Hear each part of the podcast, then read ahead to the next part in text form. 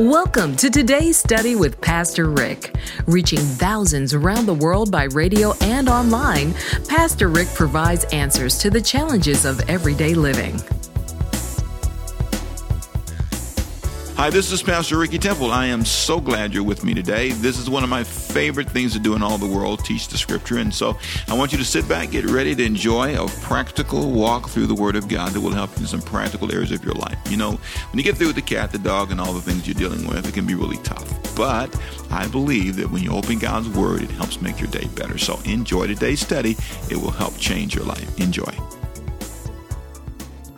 If your, if your financial life was a river, the question is, how well does your river flow? If you notice in the graphic, we've got a river with money in it, dollar signs. And some of you said, that's exactly what's happening to my money. It's going up the river. How can you reroute the river? What can you do to change this life you're not living? Because when you look in the mirror, this is not what you imagine you'd be. This is not the place you dreamed to be. What can you do to change that? Well, I'm going to give you um, some ideas. And I want you to think about for a minute, just imagine what if you didn't have credit card debt? What if you didn't have a mortgage debt? What if you didn't have, name the debt, name the debt, name the debt? Just imagine that when you got paid, you really have the power to control and to have control of your money. Now, I want to summarize for you in this month five adjustments that can reverse or reroute your financial river. Five things. How many things did I say? Five. Five adjustments, okay? Now, there are other things you can do, but these are the five I want to talk about this month. The first thing is I want you to adjust what you believe. You have to adjust what you believe. Your belief system affects everything. And that's what I'll talk about today. We'll spend all of our time on talking about adjusting what you believe. Secondly, we'll talk about next week adjusting what you sow. Say it with me, please. Come on. Adjusting what you sow. The word sow means plant. What you plant, what you give, you have to adjust that. We will focus in this month on one main verse, Galatians 6, 7 through 10. Now, the reason I've chosen this verse is because, I mean, there are a lot of verses I could have chosen, but this one just kind of takes me where I need to take you. It, it forces us to think about uh, what we do in life and how what we do in life affects what we get in life. And you'll see more about that in just a moment. Thirdly, adjust your management habits. Say that with me, please. Come on. Adjust your management habits. I love this. Teamwork is better work. Say that, come on. Teamwork. If you work alone with your money, you're probably not going to do as well as a person who works with somebody. It's teamwork. You're married, you try to work your money, his money, you're going to be a broke family. You will always struggle, you'll always argue over money, you're never really going to have an advantage because your money, my money, and we play games who's got the most money. It's when we are open and honest and transparent.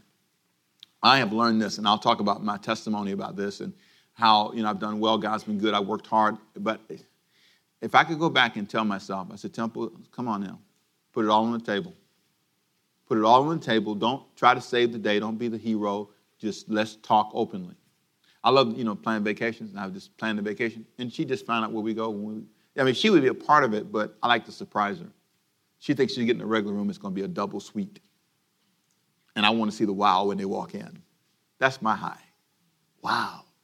Diane, how much that cost? Shoot. Listen, here's what you can do for me. And see, I thought that was a negative spirit. I, I wanted to wow. And, and, we had some great vacations, some great times. But in hindsight, I now see the wisdom of sharing the burden. Because if there's a financial consequence later on and you're upset about it, well, you didn't tell me you know, and then you're suffering alone. And a lot of guys do this all the time. You're suffering alone.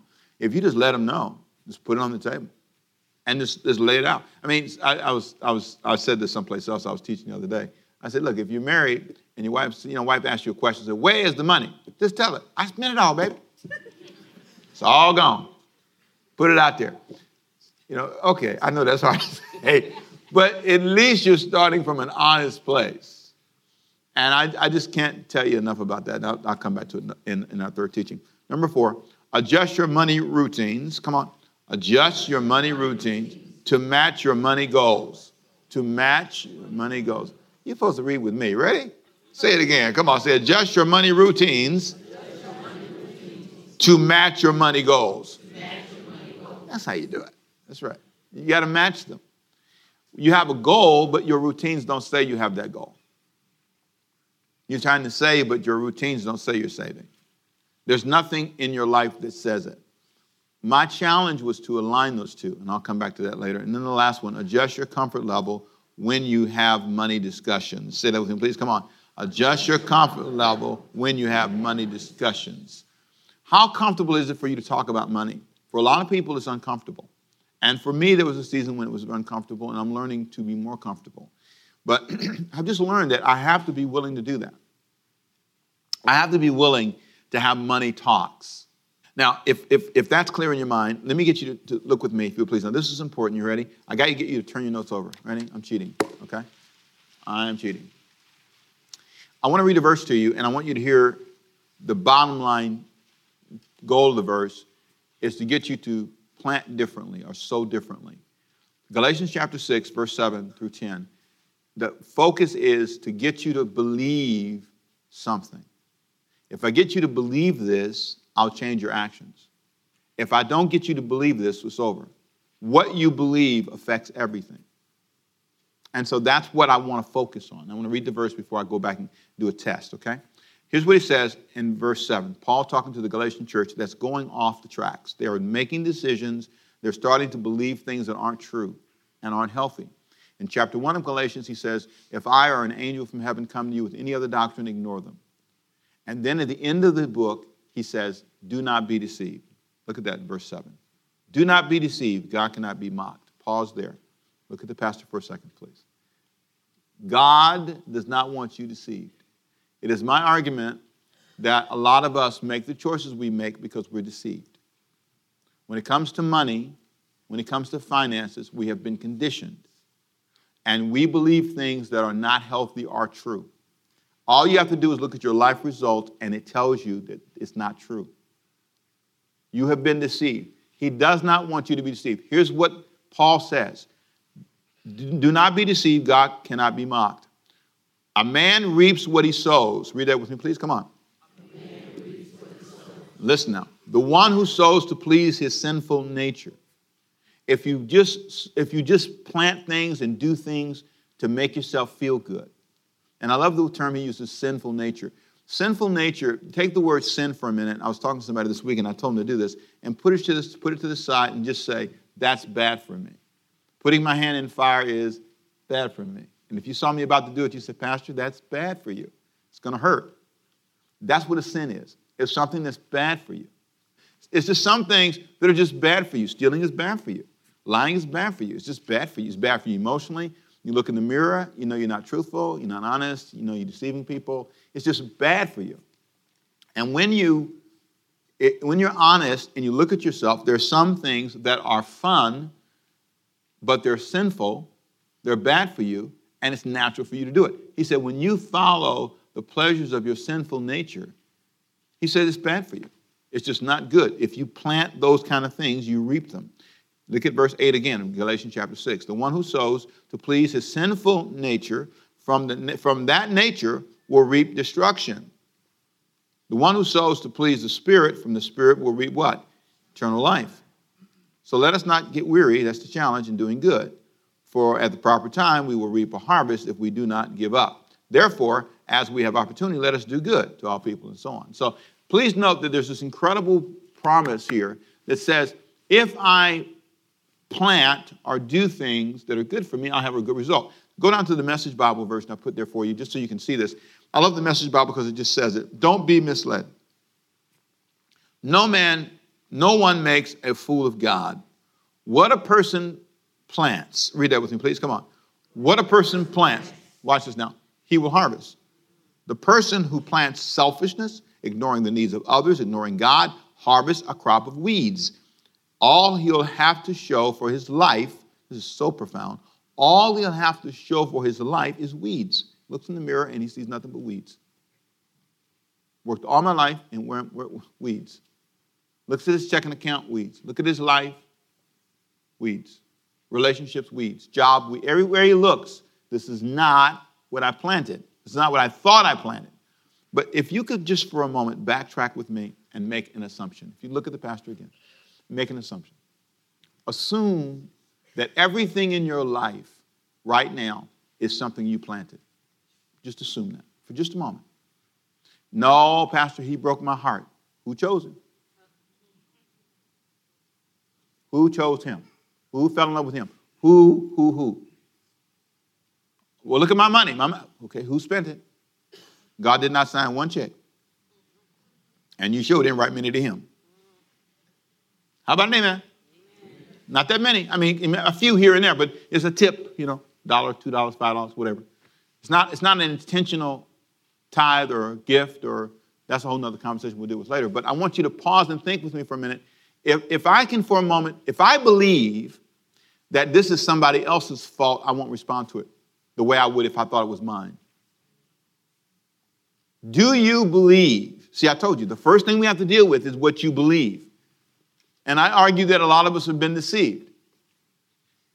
If I am honest and say what I believed has not worked out for me, this is not who I wanted to be when I looked in the mirror. This is not where I wanted to be. So then what works? A different harvest. The powerful thing about all this is everything in my life can be changed by planting something new. Everything. Now, it may take a few minutes. Exodus 23, 28, 29. I love the verse. Exodus 23. Here's why I love it. I'm not going to give you the land he told Israel in one day. Little by little, I'll give it to you. There's a moment in your life when you stop the train and you say, I need to change my life. I don't like where I am. I don't like the way things feel. I can change everything by replanting starting today. You have to pause and say, I need to take charge of my life and analyze what I believe, and if it's wrong, I need to change my beliefs. Back to the front of your notes, would you please, for a minute?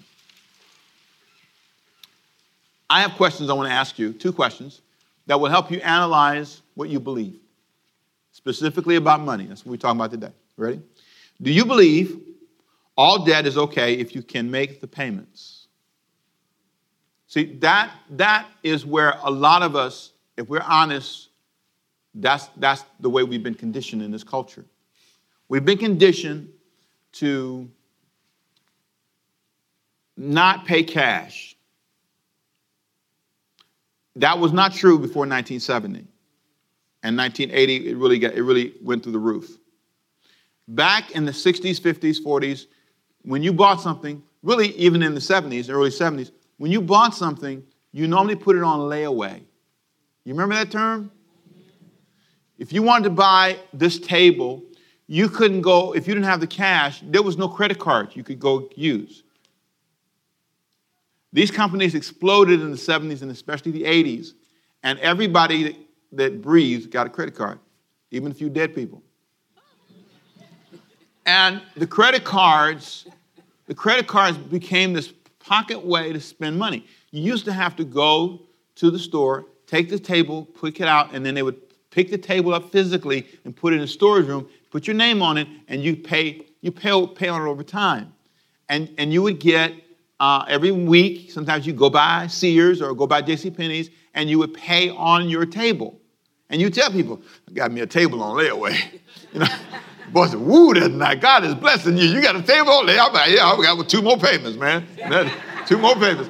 And you go by, get in line. You remember that? Get in line and make the payments. You didn't hardly mail it in. You went by, man, and you paid that because you were proud to make that payment. And that last payment, you went there with your friend's truck and grabbed the table and, and I'm going to give him a table, you know. Last pay away. Uh, what I say, pay away? Lay, lay away. Don't mess with me. I'm preaching hard. Anyway, so so you know, you, you, now now it's not like that. And here's what they discovered. They discovered that you like things right now.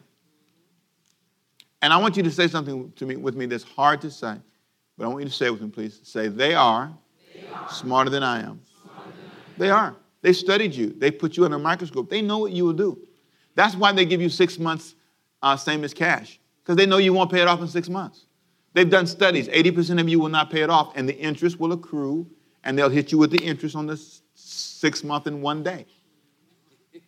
they're going to pay. You know, it's, it's no lose for them. They've already jacked the price up. They, they got a margin in there, and they're not going to lose any money. They design it to make money. I'm not against that, but I'm saying I've learned that they're smarter. The credit card system is designed to trap you. There's no way you're going to beat it. You're not, if you understand compound interest, the way interest compounds, mathematically, you can't beat it, especially if you're paying 18, 20%. You can't beat it. Making the minimum payment, that's why the government made them put at the bottom of your credit card statement, go look at it. If you make the minimum payment, you'll be paying this to 20, you're 24, for 24 years. So you'll be 44, you 20 year olds, before you finish paying for your iPad, a few shoes. There's something about understanding what I'm signing up for. And if you are a person who's accustomed to that, you, in many ways, have a belief system that is not workable long term. So that's the first question. Here's the second question. This is a test. Do you believe, just testing out your beliefs, do you believe to focus on building cash in your home, ministry, or business is a wrong Christian focus? It is so ironic that a lot of people struggle with focusing on building cash, building money. They have a hard time. And a lot of churches, they teach you to give, but they never talk to you about how you could build wealth for yourself.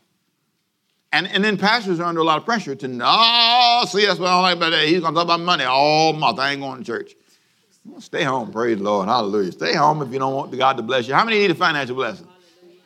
All right, if you don't raise your hand, Lord, don't bless them in Jesus' name. How many of you need a financial blessing in your life? You need some cash. Amen. Praise God. That's why I'm talking about it.